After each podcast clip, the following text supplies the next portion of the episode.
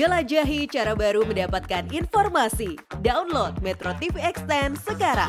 Pagi pemirsa, Anda menyaksikan Headline News pukul 7 waktu Indonesia Barat. Saya Eva Wondo. Pemirsa Polda Metro Jaya akan menilang kendaraan bermotor yang tidak lolos uji emisi.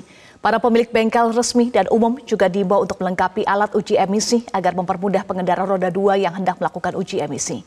Wakil Direktur Ditlantas Polda Metro Jaya AKBP Doni Hermawan menyatakan mulai bulan September 2023, Polda Metro Jaya akan melakukan penegakan hukum dengan menilang kendaraan bermotor yang tidak lolos uji emisi. Hal ini dilakukan dalam menekan angka polusi yang semakin buruk di ibu kota.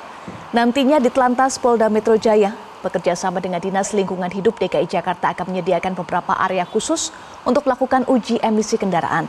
Selain itu, Polda Metro Jaya juga menghimbau kepada pemilik bengkel resmi maupun umum untuk menyediakan alat uji emisi untuk mempermudah para pengendara yang ingin melakukan uji emisi.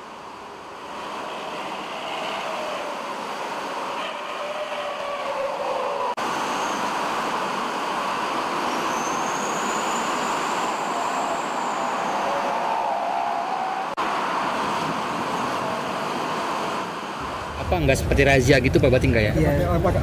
Iya, memang ini ini gitu, tetap razia. pemeriksaan adalah bagaimana memeriksa kendaraan bermotor. Artinya kan tetap di secara bersama-sama dengan dinas terkait, kemudian memiliki alat uji. Kita dari Polri untuk memberikan penegakan hukumnya bagi pelanggar-pelanggar eh, masyarakat yang memang eh, sudah eh, diambang batas